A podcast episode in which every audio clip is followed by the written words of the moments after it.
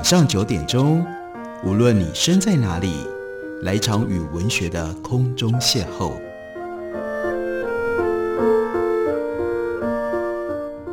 杨照谈书，邀您一同遨游文学世界，认识古今中外的经典之作。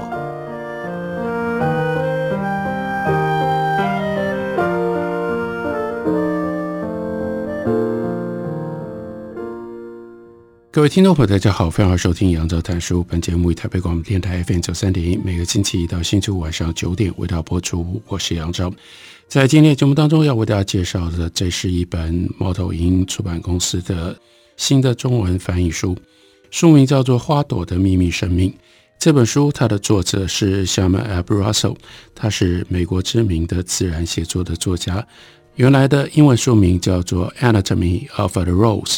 那直接翻译的话，那就是对于一朵玫瑰的解剖。他要用什么样方式来解剖玫瑰呢？为什么要解剖玫瑰？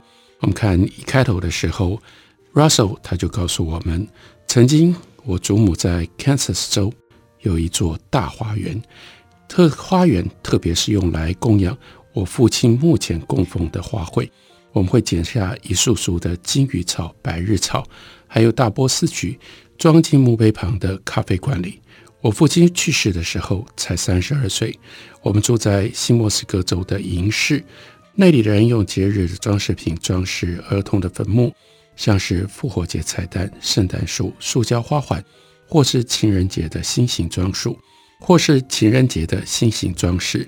有些父母在孩子已经去世很多年之后，仍然保持这样的习惯。一直到祖母以九十二岁之龄去世，亲人墓上的鲜花从来没有间断过。她送上光彩夺目的金盏花给小儿子 Mervyn，高雅庄重的白菊花给丈夫 Ollie。为什么要为逝者献上花束，为我们送花？为什么我们送花给哀伤的人、生病的人、我们所爱的人？这是很关键的一个问题。大家有没有想过，为什么我们喜欢送花呢？花代表什么样的意义呢？是从什么时候开始有了这样的习惯、这种做法呢？那可以推到，甚至和我们不是完全同样人种的尼安德塔人，他们在五万年前就以风信子和矢册菊来陪葬。我们献上的到底是什么？花并不是权力的象征，花的生命又短又脆弱，不够象征永恒。而且说实在的，花跟人生现实或者是人类的需求。都沾不上边，花有的就只有片刻的美丽。那我们看到，Russell 引用了美国另外一位非常知名的自然写作家，也就是听客西版的《朝圣者》的作者 Anna Dilla 他曾经在另外一篇文章叫做《教石头开口》，他就说，大自然用沉默作为一种表达方式。世上万物都是从这块缄默又亘古不易的石块上剥落的一小片碎屑。中国人认为，世界尽管包罗万有，但他们并不会告诉我们些什么。蒂拉相信，地球之所以沉默了，是因为我们不再觉得它神圣。大部分人都对这样的损失不以为意。最后，树也不跟我们说话了。那 Russell 自己的经验，他就说比较特别一点。大自然从不对我报以沉默，它无时无刻不在我耳边低语，讲的都是同一件事，既不是爱，也不是崇拜，更不是说“嘘，挖这里”。那大自然对他说的是什么？美啊，真是美啊！有的时候是低语，有的时候是咆哮。他说：“我登上一个位于新墨西哥州的陡坡，一丛丛的野花开得到处都是，旁边的人正跟我谈论传粉生物学。”但我被野花震慑，无法边走边专心地听，我几乎喘不过气来，就像一只兴奋过度的小狗。我的尾巴被家具绊倒了，跌了个四脚朝天一样。那是典型的仙人掌沙漠，遍地都是硕大的巨柱状仙人掌，令人望而生畏的节节仙人掌，还有雄赳赳的强刺仙人球，每株都有它们自己的势力范围。错落有致，各自展现英姿。红的吊钟柳，黄的雏菊，橘的罂粟，紫的亚麻，在满布石塑的地面一起绽放，随风舞动，像是一片从山上延伸到汉谷下的奇海，多彩多姿，有如喜悦的化身。盛开的花充满了过节的兴奋感，我仿佛被邀来参加一个派对。于是我想起了过去，觉得很感伤。我原来以前住在这里啊，这是我的家乡。我的家在沙漠里，群山里，花朵环绕。当初如果留下来，我会过得很快乐。我默默想着，到底发生了什么事？当大自然召唤我以美，我不是每次都能够予以适当的回应。我心急火燎地想要进入他的世界，跪倒在草地上，太美了。真的太美了！我以前很少有像现在感到这么平静，觉得身心顿时一片澄澈。Russell 接着说：“我在邻居的后院里驻足欣赏一朵向日葵，它的花瓣由许多小部分构成和谐的整体，有如印度教，我想大家可能知道的那非常有名的图画叫做曼达拉。向日葵本身也是由很多的小花所组成。”在花的中心，每一朵微小的筒状花都有用以制造花粉的聚合花药，迎接花粉的雌性柱头以及内含胚珠的子房，而胚珠日后将发育成种子。一切顺利的话，每一个筒状花会将自己的花粉传给蜜蜂或者其他的昆虫。花粉是极富营养的食物，不过总是掉得到处都是。传粉者就是没有办法摆脱。粘在脚上、胸甲、头部腋下的花粉粒，最后有些花粉粒会登陆在另外一朵筒状花的柱头上。花粉粒含有精子，最理想的情况是每一朵筒状花都能够得到别的筒状花的花粉而受精，让每一个胚珠都能够发育成为种子。另外一方面，沿着花中心的边缘，蛇状花一半一半地连成了一圈。这对蜜蜂来说，就像是一环指示灯，像是雏菊跟蒲公英。向日葵其实基本上还是一个花序，是由一群小花交织而组成的群落。这些花瓣是最纯正的橘黄色，仿佛蕴含了整个星球所需要的能量，足以转动一个核电厂。也像钟声，它轻轻敲开了我的心扉。我相信大家都看过向日葵，可是你曾经用这种方式仔细的去看向日葵它内在的结构，并且用这种方式去感受向日葵吗？还有，你还记得向日葵的味道吗？我们继续往下读，Russell 就说，向日葵的香味更是莫测高深。我弯下腰，闻到的是土地和叶子气味，还有一股淡雅的香气。有些我闻过，但却又说不出是什么的气味分子，可能是松烯、瓷漆、柠檬烯。有些认不出来，也几乎闻不到的味道，还有一些我永远都不可能知道的气味，因为根本就闻不到。我可以借由化学的角度来解释向日葵的美丽，但即使撇开知识不谈，我也知道什么是美的。我所不了解的是，美为什么会牵动我的情绪。Russell 再引用了另外一位自然写作者他的文章，那是 a d o l e o p o 他的最有名的著作是《杀菌年纪》。他就说 l e o p o 曾经写着，对美的物理的研究好像仍然停留在 Dark Age 黑暗时代。科学家推演着宇宙弯曲的数学式子，却不曾试着去解答美的方程式。谁都知道，北方的树林在秋天的景象，大地枫红，加上一只又干又瘦的松鸡。用传统物理学的方式来看，在每平方公尺的土地上，一只松鸡只能代表千分之四左右的质量或能量。然而，少了松鸡，大地就只剩下一片死寂。没有花，世界对人类来说就是死寂的。世界上不开花的植物有苔藓，有叶苔，有松柏，有苏铁，有蕨类，有银杏。所有其他的植物，包括我们和其他动物所食用的，几乎都要靠花来繁殖。我们知道花很美，但是却疏忽了它们存在的必要性。哲学家跟科学家已经携手合作，整理出了宇宙的一些规律。比如说，宇宙有趋于复杂的倾向，宇宙是一个紧密连接的网络，宇宙以达到对称为目的，宇宙有自己的节奏，宇宙倾向趋于自成一格的组织系统，宇宙仰赖回馈跟反应来维持，因此宇宙是善变而不急的。这些宇宙间的规律，也就是构成美的元素。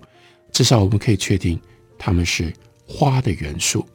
开花植物在世界各地绽放，成为最复杂、最多变的植物种类。这就符合宇宙有趋向复杂的倾向。除了针叶林跟满布底衣的冻原之外，我们几乎到处都可以见得到花的踪迹。花的种类之多，令人惊叹。我们走过开着尖头小花的草地，我们甚至不知道有花，没有发现我们在脚下踩到了什么。我们欣赏的是直径高达一公尺、佛焰苞离地面一公尺、中心凸起将近三公尺高、那个尺寸惊人的巨花魔芋。早期的探险家甚至以为。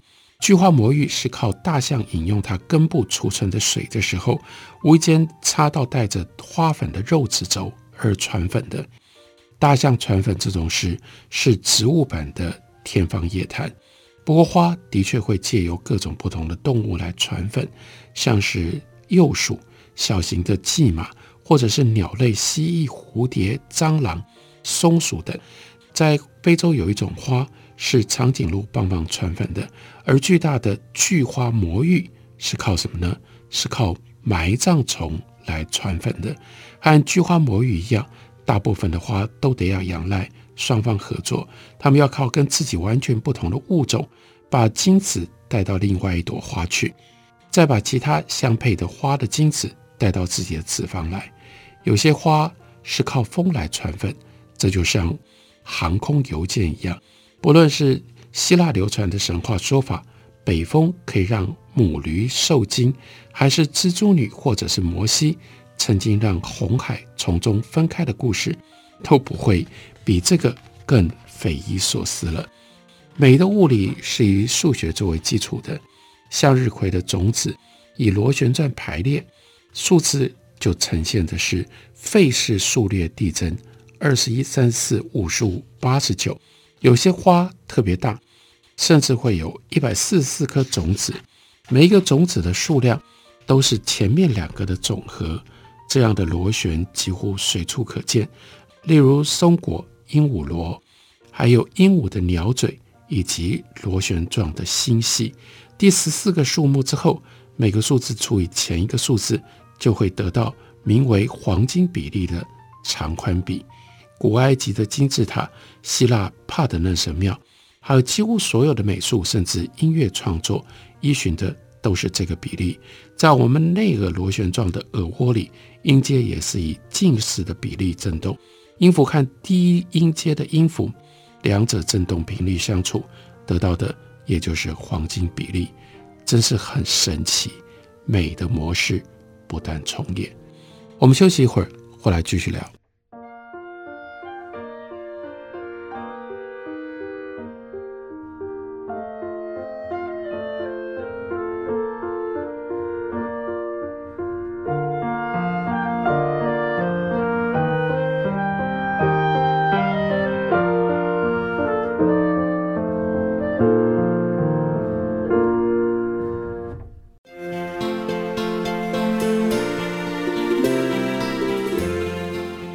大家好，我是李千娜。台北的好声音尽在 FM 九三点一，AM 一一三四，台北广播电台。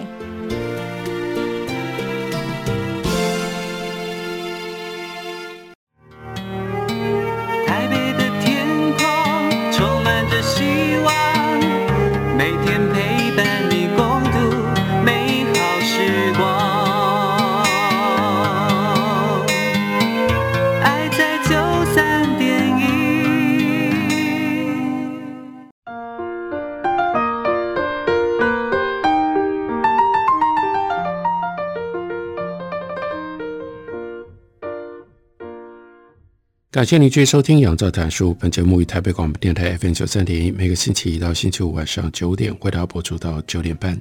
今天为大家介绍的这本书，作者是 Sharman Abu Russell。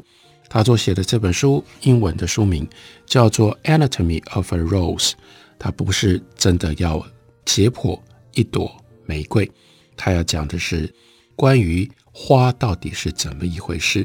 从自然以及审美的角度，乃至于全幅的感官，来为我们介绍花。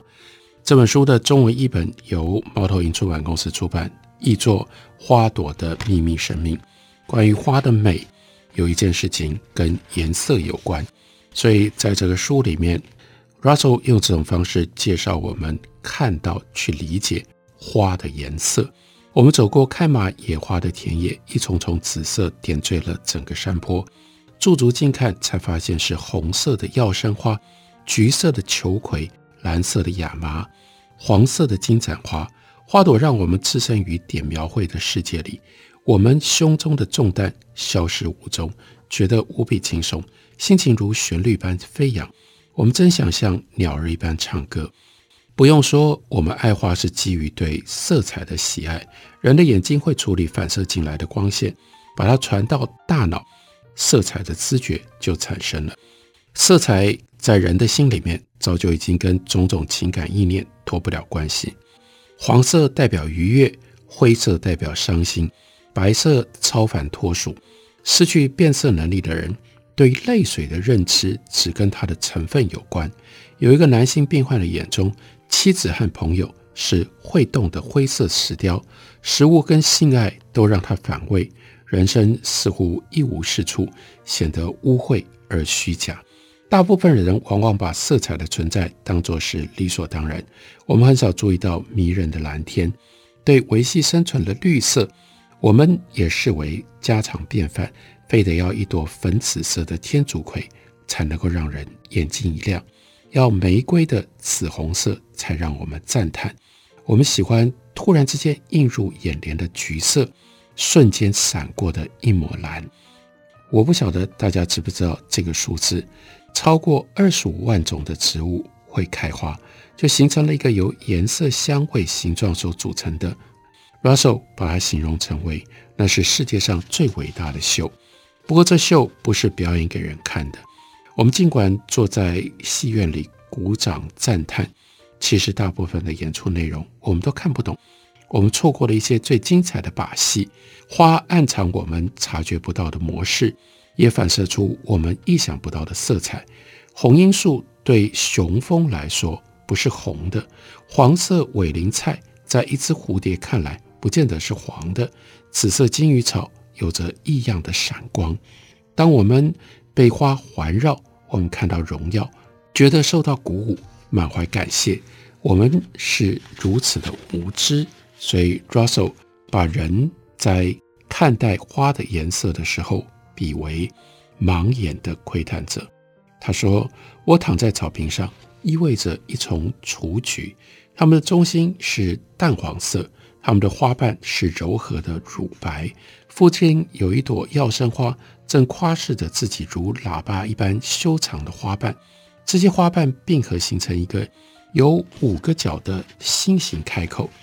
我只剩下几分钟的时间了，蚂蚁就会爬上我的脚踝，有刺的叶子会扎我的皮肤，我会感到很不自在，因为我这个时候趴着，离地面这么近，三十公分都不到。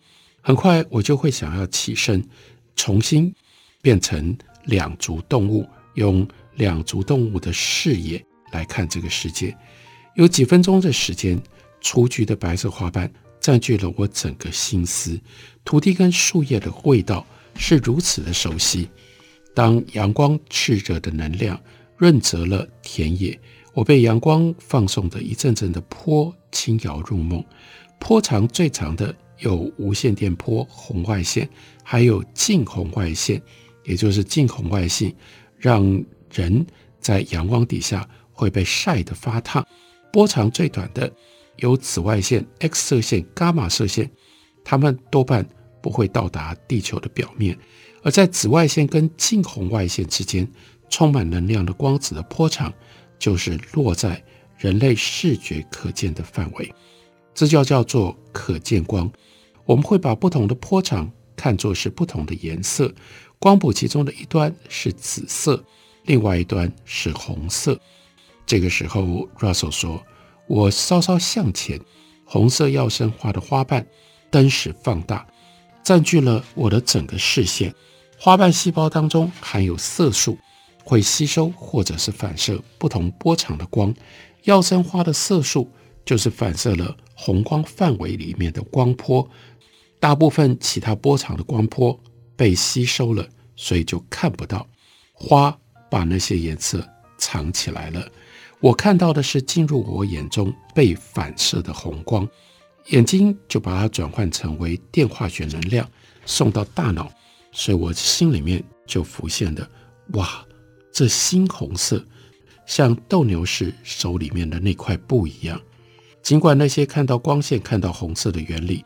我都明白，但是这些现象如此的复杂，而且就发生在那一瞬间。说真的，我也很讶异，我竟然能够用三言两语把它说清楚。再来看一下那一朵雏菊，有一些白花的色素会把所有可见光谱里的光都反射回去，不管是红、橙、黄、绿、蓝还是紫，当物体的所有颜色。都被反射掉的时候，我们看到什么？我们就看到白色。然而，大部分的白花靠的不是色素，而是花瓣细胞之间满布空气的间隙来反射光线。同样的道理，雪花之所以是白的，那是因为结晶颗粒之间有填满空气的间隙。花细胞不一样的排列，可以造成光线散射，或者是高度折射，产生从天鹅绒。地毯般雾蒙蒙到晶莹耀眼的各种不同效果。如果我们挤压一朵含有空气间隙的花，让空气散逸了之后，那个软绵绵的花瓣就变得暗淡无光了。如果所有的可见光都被花瓣或者是其他的物体吸收了，相对的，我们就看到黑色。黑色的花不多见，不过一九三九年，有人在墨西哥的瓦哈卡。看到过，五十年之后，一位植物学家出发去寻找这朵花。他描述这朵花看起来像是点点发亮的煤油，花开的时候宽二点五公分，有如黑色撒旦的钟。这位植物学家他在实验室里发现，这朵花会制造巨量的色素，以惊人的速率把红到紫所有可见光吸收殆尽。没有人知道这花靠什么传粉，也想不通，一朵花干嘛要披上一袭黑衣？绿色是在这片原野当中主要看到的颜色。雏菊的叶子是深绿色，药生花茎部是浅绿色，另外嫩草则是宝石绿，杜松跟北美黄松是苍绿。在学校里面，我们都学过光合作用。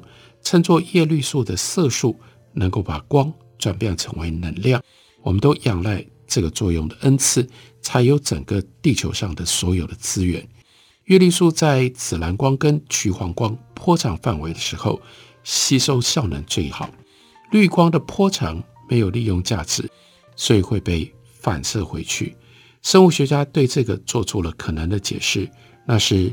当初远古植物在有着大量水生细菌的深海进行演化的时候，这些细菌吸收利用的那就是绿光，于是能够利用其余波长，向植物细胞比其他细胞有生存的机会，于是能够利用其余波长的四植物细胞就比其他细胞有了生存的机会。登上陆地了之后，有了充足的阳光，植物只需要维持原来的效率。继续反射绿光，不必吸收所有的光，就能够存活。今天我们不会走在黑色撒旦的树下，或者在煤黑上的野地上野餐，正就是因为这样的原因。很庆幸，植物在演化当中就先产生了这样的先见之明。这个时候，有一只蜜蜂来拜访雏菊了，蜜蜂啪嗒一声落在花上，引起了一阵震颤。雏菊似乎突然精神一振，也松了一口气。Russell 带有感性地说：“我乐于当雏菊的情人，随着有节奏的波动摇滚，在阳光的轻孔下入眠。我愿意拥抱红色的药生花、紫色的马鞭草、橘色的天人菊、蓝色的亚麻、黄色的拓舞。我渴望雏菊，为着它的爱和色彩。不过，我不并不想玩真的。”我不打算为这些花传粉，这些花也不曾为我等待，但是蜜蜂为这些花传粉，这些花等待的也是蜜蜂。蜂类是称职的传粉者，它们的种类超过两万五千种，有大有小，有的没有刺，有的却富有攻击性，有的喜欢群居，有的则偏好独处。我们长期以来一直都在研究蜂类，尤其是蜜蜂，它们能干的程度总是超乎想象。这些小东西会跳舞，能够彼此沟通，有记忆和学习的能力，向来被称作是昆虫界的智多星。蜜蜂教我们千万别把人给看扁了。蜜蜂有三种感光受器，又称为感光细胞，对于紫外线蓝光跟绿光的区域最敏感。人类最敏感的区域，相对的是蓝、绿、红。物体反射或者是吸收紫外线，就决定了蜂类它们眼中的世界。在这个山上的草地上，黄色的数量之多，吓了我一跳。举目所及，都是不同品种、各式形状大小的黄色花。黄色是如此的明亮，看得叫人兴高采烈。在我看来，所有的黄花看起来都是黄的。土金芥、油菜、无青的花都是黄的。不过，由于这几种花反射紫外线的方式不一样，如果从蜜蜂的眼中所看到的，那是三种不同的颜色。对人的眼睛来说，光谱两端紫光、红光加起来变成紫色；对于蜜蜂来说，波长两端紫外线跟橘红光合起来。会变成科学家称为蜜蜂紫的色彩。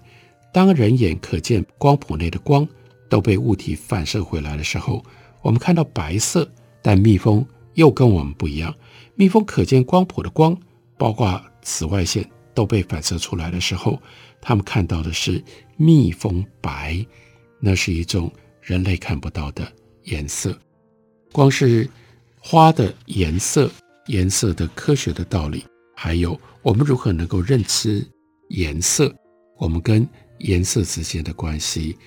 作者 Russell 在书里面就提供了我们如此丰富的资讯。这本书叫做《花朵的秘密生命》，介绍给大家，推荐给大家。感谢你的收听，明天同一时间我们再会。